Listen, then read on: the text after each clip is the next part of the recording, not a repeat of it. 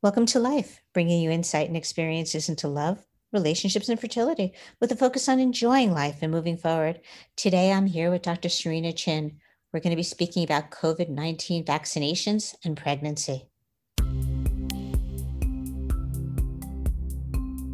Welcome to Life, love, insight, fertility experiences. I'm so glad everybody's here today because we're going to talk about COVID-19 and pregnancy and fertility journeys. And I am here with Dr. Serena Chen, who is the director of IRMS, which is the Institute of Reproductive Medicine. She is also the director of the Division of Obstetrics at St. Barnabas. She's a professor. I could go on and on about her, honestly. She is a professor. I have to read all of it, though, at Rutgers and at St. George. And she's won awards, actually, for her work with cancer care and freezing eggs with patients. And most recently, I have tears in my eyes. You can see them. So if we were recording, you wouldn't know. She won the Advocacy Award this year, the Hope Advocacy Award for Resolve. So I am honored to have you here today. Thank you so much. And look at me. Lori, it's so nice to be here. It's so nice to be here. Oh, thank you for having me. Oh, my pleasure. And I was looking for somebody to talk about COVID-19 because we have to talk about the vaccine. It's just such an important topic. And you are a self-subscribed geek on COVID-19. And I just, like, when I was trying to find somebody who would be great, somebody suggested you, and thank you really very much for being here today. It's so nice to be here. So nice to be here. So, you know, there's so much to talk about with the COVID-19 vaccine. And you and I have both been inundated with tons of questions because, you know, I'm director of reproductive medicine. I do IVF every day, lots of egg freezing, you know, lots of making babies. Everybody is thinking about their reproductive health or actively trying to conceive or actually pregnant. And you're dealing with that same group of people. So many questions. Right? In my professional life and in my personal life, so many questions. Everybody's talking about this vaccine. Yes, I've got that too. Personal life as well. Yes, yeah. People just, my friends and family and other physicians, even just, we're all texting each other. Have you seen this information? Have you seen that information? And it's like, how is this one responded? And how is that one responded? And is everybody exactly? Yeah. Exactly. So it's been, that's what turned me into a geek because, like, just all this, so much knowledge coming out and an effort in our whole community to try to digest it. And, you know, I am a board certified reproductive endocrinologist, also board certified in OBGYN. So I did go to medical school, but I am not a virologist. I'm not an infectious disease specialist, but I do have to treat patients every day. And we do have to deal with the COVID-19 vaccine. And of course, as a healthcare worker, you know, healthcare workers also have to make the decision for ourselves. Absolutely. About taking the vaccine. And we've seen all across the world that it's not just, you know, something that people are just doing automatically. And the reason for vaccine hesitancy, I think is not, it's not unreasonable. You know, that's what we're supposed to do. We're physicians, we're scientists. We're not going to just blindly take something. And I think it's appropriate for us to have some vaccine hesitancy. And I did just like everybody else. But once I started learning more and more and more about the science and the process and the logistics and the data, I became more and more comfortable, at least right now, with the messenger RNA vaccine. So, right, you know, is that? I think that's the biggest question. What does this mean? Like, we're always used to getting these live vaccines, and we get them, and there's been controversy about that. But now everybody's being encouraged, get this, and it's not even the virus. Like, what is it? That's a really good point. So, pregnant women can get vaccines all the time. In fact, every single year, we're constantly shouting out, "Please get your flu vaccine." Which is not a live virus vaccine. And we want, pregnant women are much higher risk of death from the flu. So every year we're constantly reminding our pregnant patients, please get the flu shot this year. Other shots like hepatitis are also fine for pregnant women, but things like chicken pox and rubella and measles, all of those are live virus vaccines. So patients that need that, we always say, wait 30 days after the last shot in order to, before you start conceiving, because that's a live virus vaccine. So that's usually how we differentiate. And having said that, the chance that you would actually have birth defects from a vaccine, even if you accidentally got pregnant too close to the vaccine, is actually quite low. But mm-hmm. it's said out of an abundance of caution. Mm-hmm. So that's, you know, that's important to know. So Lori, what was your question just now? So I don't know. I was so involved in what you were saying that. Okay. So I was going to say, I was going to explain your other question, messenger RNA. Like, what does that mean? Messenger RNA, yes. But the other piece is, which I think is worth just talking about for a second, if you don't mind, is when you talk about a live virus versus the messenger RNA, I'm saying it RNA, it's not RNA. People, I think also, they're concerned about any vaccines.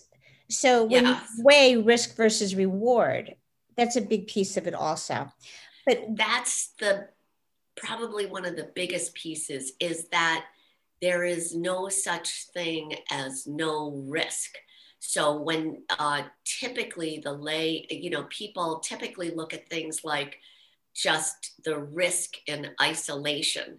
Mm-hmm. And you're right, as practitioners treating patients, we always have to look at the risk versus the benefit and the risk ratio. So not taking the vaccine during a pandemic when you're pregnant is extremely risky. Pregnant women in general are young and healthy. So young and healthy people are supposed to not get quite as sick with COVID-19, although we all know that young and healthy people can die from COVID-19 and can have serious long-term sequelae from COVID-19. But in general, they're supposed to be a little bit lower risk than everybody else. But when you're young and healthy and pregnant, you're at much higher risk of severe disease, of ending up in the hospital, of ending up on a ventilator, because the pregnancy itself changes your physiology so that you're much more susceptible to the impact of COVID-19 infection. That was going to be my question, actually, which was, is your body weakened when you're pregnant? We're not quite sure what the mechanism is. So right now we only have correlational data and statistical data showing, well, you know, in this population, you know, if you're pregnant, the much higher proportion are in the hospital and on a ventilator. We have some theories as to why, because you're right, pregnancy does change the immune system, and pregnancy changes your lung and cardiovascular capacity. And those are all things obviously dramatically impacted by COVID-19. Also, clotting risk is raised in pregnancy, and clotting risk is raised in COVID-19. So we have a lot of theories about why COVID-19 impacts pregnant women so severely, but we don't really know the answer yet. We just know that it happens.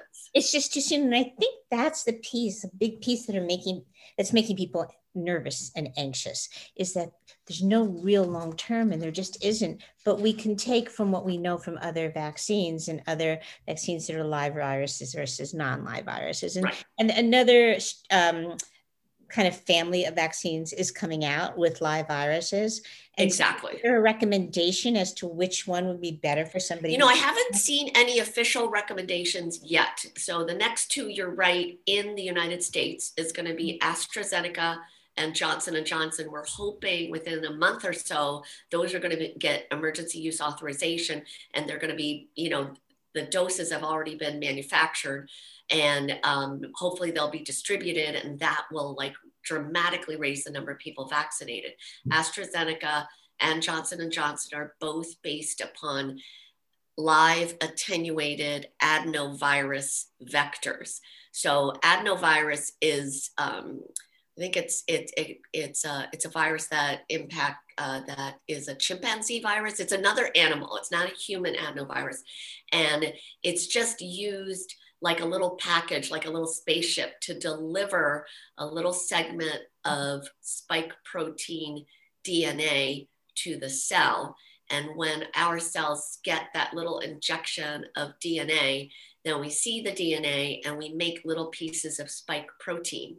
And then when you make the spike protein, your body reacts with antibodies. And then theoretically, when you're faced with the COVID-19 or the coronavirus, the fact that you have all these spike protein antibodies prevents the coronavirus from even sticking to our cells. So wow. Both the AstraZeneca and Johnson & Johnson adenovirus vaccines and the Pfizer and Moderna mRNA vaccines have a similar final common pathway. They all induce spike protein antibody production in humans, and having spike protein antibodies is what is supposed to provide this protection against coronavirus. So they're similar in that way. Yeah, we all definitely want to get that. That's spike protein. We definitely want those antibodies, yes. Yeah. So with the adenovirus, since it's a live virus, I think, but I do not know, that most likely we will not want to be using that in people trying to conceive and pregnant. Now, having said that, this virus doesn't seem to cause any disease, okay? So this is different than the chickenpox vaccine. The chickenpox vaccine, mm-hmm. it's an actual chickenpox virus. Mm-hmm. So it's just weakened so that it doesn't cause severe disease. But there's what if you're giving a pregnant woman chickenpox virus? That is not okay. So, and measles is like that also. That's like an actual measles virus that's been modified. So theoretically it's milder and doesn't really give disease, but we really do not want to give pregnant women the actual measles virus. Whereas the adenovirus vaccines, theoretically don't cause an actual disease because the live virus is just used as a little spaceship, a delivery spaceship to get the DNA code into our cells. It does not change our chromosomes or our genes. It just puts a little piece of DNA, just goes into our cell, goes into the nucleus, and the nucleus is like, oh, DNA. We have a factory, we have a messenger RNA factory. So, and this is the template. So we'll just go ahead and start making stuff because all the material is there. So it doesn't actually change your genetic code, mm-hmm. but it does induce you to make the messenger RNA, and then the messenger RNA makes the protein, and then you make the spike protein, and then you make the antibodies. So there's a lot of really interesting things about this virus, about these vaccines. And I don't have the answer to that. So hopefully everybody on your podcast, all your patients, and we'll all try to stay tuned and see what Dr. Fauci says, right. And what ACOG says. But just like everything else in medicine, they didn't enroll pregnant women in the studies. American College of OBGYN was really advocating for pregnant women to be enrolled in some of these studies, but nobody feels comfortable with that yet. So we're just going to have to wait for the data in the general population. Like for Pfizer and Moderna, that's part of when you get your Pfizer and Moderna vaccine, you'll get this little handout to enroll in V-safe, which is their new app run by the CDC. And it says, are you pregnant? Are you trying to conceive? And it texts you every few days and every few weeks and every few months after you get the vaccine. So they can see, they'll know, hopefully a lot of people that are pregnant and get the vaccine will feed data into the system, and then we'll grow enormous amounts of data. And we will have a lot of pregnancy data, I think, very soon. Yeah, well, there have been a lot of women who have been pregnant who've gotten COVID and, who are hopefully starting to get the vaccine. I saw online that there is a call right now out for people who had COVID while they were pregnant and who, may have gotten the shot, that if they could please sign up. And I've seen that on a few different sites. Absolutely. So, and maybe you can put this in your show notes. Right now, UCSF is recruiting for the Aspire study. So ucsf.aspire.edu is, I think, let me just make sure I got that. Because they're studying COVID-19 COVID-19 in pregnancy, and they are. Okay, so it was UCSF? Yes. Okay. So it's Aspire, ASPIRE.UCSF.edu. So if you're pregnant, if you're early pregnant, we really want you to look at this. Aspire, ASPIRE.UCSF.edu. UCSF doing a huge multi-center trial on pregnancy and COVID-19. So I'll definitely check that out. Yeah, they're doing a lot of great work. So we're really excited for all this data coming out. So, so the messenger right now, we have approval for Moderna and Pfizer, and Moderna and Pfizer have no viruses in them at all. It's just a piece of messenger RNA wrapped in a little lipid ball, which allows it to go into the cells once it's injected. So that is physiologically and scientifically a very reasonable vaccine to consider in pregnant women, because it doesn't really, it's the messenger RNA is degraded really quickly. We don't really think there's any really logical way that it would actually get to the placenta in significant ways, or to the breast milk, because it's degraded so quickly. That's a big question. I'm sorry for interrupting you. That's a big question. After people deliver, whether or not they could breastfeed. I've been getting that from a lot of people that are afraid to take it because of breastfeeding. So it's good to know what you just said. It's very important, actually. Yeah, we can't really think of a logical way that it would be excreted into breast milk, because it's degraded so quickly. Now, having said that, have we taken 1,000 women that are breastfeeding after COVID-19 vaccine and looked at their breast milk? No, we have not.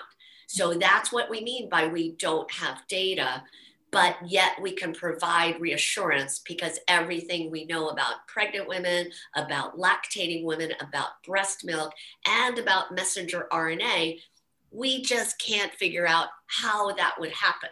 So it does seem reasonable, despite the fact that we don't actually have data in lactating women, to say it's okay to breastfeed after you get the vaccine. Now, the other thing is, if you want to be, super conservative, you could do the same thing as, when you want to have a glass of wine, you just, dump a little milk after, there's no data for that either. But I think that does make, a lot of patients feel better when they're worried about something, and breast milk, about just, pump and dump, and then they feel like, okay, now it's okay, and I'm going to breastfeed my baby because I feel a little more comfortable. But there's just no scientific basis for how we think this would cause harm. What I'm taking from you really is that, based on all of the scientific knowledge that is out there and that people have, and based on experience, we're saying it doesn't make sense that this should be of harm. Right. So we don't have the specifics on this at this point in time, but there's no logic to it. The other thing that I keep thinking to myself is, they would never vaccinate the entire world. We're not just talking about the United States, if they thought that it was going to do harm. Well, I think the thing that makes, Lori, you're going to put the ASRM, hopefully the ASRM statement, into your show notes, and the University of Massachusetts decision tool. So ASRM, American Society for Reproductive Medicine, and the CDC and the ACIP, the Advisory Committee on Immunization Practices, SMFM, Society for Maternal Fetal Medicine, ACOG, American College of OBGYN, all have come out very, very strongly that pregnant women, people trying to conceive, so that includes men, and people who are lactating, So people trying to conceive, pregnant women, people who are breastfeeding should be treated with regard to the messenger RNA vaccines. So Moderna and Pfizer should be treated the same as everybody else. They should have access to the vaccine. They should be able to take the vaccine without a changed schedule if that's what they feel comfortable doing, just like everybody else in the whole population. Well, if somebody in my family calls me, which recently happened, and said, I'm not taking the vaccine, I'm trying to get pregnant, and it's a male, I can say, well, the science is showing that there's no reason for you not to take it. It's your decision, but you know, you could look at ASRM. Yeah, and you ultimately, each of your patients has to feel comfortable. They have to be able to sleep at night. So we cannot tell them what to do, but we can definitely say there's a ton of good information out there. I really want people to look at that ASRM statement, the University Message Decision Tool. They really do a nice job of talking about a lot of the big questions, and they give references. And the overall thing is that makes it relatively easy for us is, number one, the risk of not taking the vaccine is really high right now. Mm-hmm. People are dying. People are going into the hospital, including pregnant women, people trying to conceive, and breastfeeding women. It is not a good situation. So we know the risks are super, super high, and that makes things much clearer about, even though we don't have a ton of data on this vaccine, the science of it makes us feel very comfortable that the messenger RNA goes into the cells. It tells you to make the proteins, the messenger RNA itself, and the little carrier lipids that get the messenger RNA into your cells is degraded extremely quickly. And there's nothing that we know about these molecules that are in the vaccine that would have any scientific basis of causing harm in this situation. So we really feel like it's a very easy equation because the risks are so high. The science is reassuring. So they've come out very strongly that all people, you know, trying to conceive and pregnant and lactating should be treated the same as everybody else. Now, having said that, on a practical level, when we're talking about you as an individual and your situation, you know, if you're a frontline ER nurse or you're like an anesthesiologist and you've got your pregnant belly in the ICU intubating people and being covered with COVID-19, you know, that I think for those patients, I've seen them feel very comfortable about getting the vaccine because they know they're at super huge risk. But for my, you know, my Wall Street ladies or lawyers who are like doing everything by Zoom and never seeing anybody, they're feeling like, you know, I'm going to wait a little bit for more data. You know, we're gathering data now. I'm in my first trimester, or I'm about to start my IVF cycle. I'm just going to wait. I feel more comfortable waiting. And I think we can support both of those options. And you can see that in the University of Massachusetts Decision Tool. It says, you know, you look at the science, look at the data, look at the recommendations, but look at your situation and look at what's going on around you in your community. You know, it's all about this risk benefit equation. Does that make sense? It does. I think that was such an excellent way to look at it. And I'm going to share that tool. It's really important because ultimately we all do have to make our own decision. And what I find with people going on fertility journeys is they're very good at researching and looking. Yes, they are. They are. You know, and my fertility patients are so, they've all been so thoughtful and so proactive about reading themselves and trying to really digest the information for themselves and understand it for ourselves. Because for us, who treat these patients, that's so helpful that, you know we can give all the advice in the world. Ultimately, they really have to make their own decision. We're really just there to help them. And so I have a lady right now. She works in she's a nurse, and I got to give her her first vaccine, because I'm doing some volunteer work at the hospital, you know, giving vaccines. And she was so happy getting the vaccine. And, you know, it was really nice because after I gave her the vaccine, then she's waiting for 15 minutes. You know, you have to be observed for 15 minutes. And she's like, okay, Dr. Chen, what are the next steps? And I'm like, okay, this is the date of your second vaccine. You're going to call the nurse today because her frozen eggs, you know, are waiting for her. Okay. And I'm like, okay, so I saw everything is done. You're going to call your nurse because I think we'll start you get your second vaccine this day. What do you think about 2 weeks later? You'll take your Lupron and then a month later we'll do the transfer. And she's like, that's perfect. You know, so it was so cool. We basically designed her IVF cycle around her vaccine because that's what she wanted. She was like, you know, I want to get the vaccine. I want to be done with that. And then I'm ready. Then I'm going to be really psyched to do my IVF. And that worked out really nicely. And then I had another lady, also happens to be a nurse, who was just, you know, she was very, this one is very frontline. And she's like about to start her medication. She's like, Dr. Chen, I got the call. I'm going to get the vaccine today. You okay with that? And I'm like, yes, totally okay. Drink a lot of water. Let me know if there's any issues. You know, if you get a fever, you know, obviously you'll call us. Anything over 101, we feel like that's possible. You know, it's possible it might affect the eggs, although ASRM actually says no, as long as you're taking a lot of folic acid. But, you know, take some Tylenol, drink a lot of water, call the nurse, but I think you're going to be fine. So she was like, I'm so glad I'm getting the vaccine. You know, I'm a nurse on the front line, but I need to get this IVF done. You know, I'm getting older every day and so much planning has gone into this IVF. I'm not going to disrupt all of that either. And she felt comfortable with that. So, you know, that was fine. But, and I had plenty of patients who were just, you know, they're just going to wait. I have like a bunch of people starting cycles right now. They're not in the high risk group. So they have no idea. We're in New Jersey. When are they going to get called or get the opportunity to have the vaccine? I told them that, you know, these are people who like at their work, if they get a note, they can choose home or in person.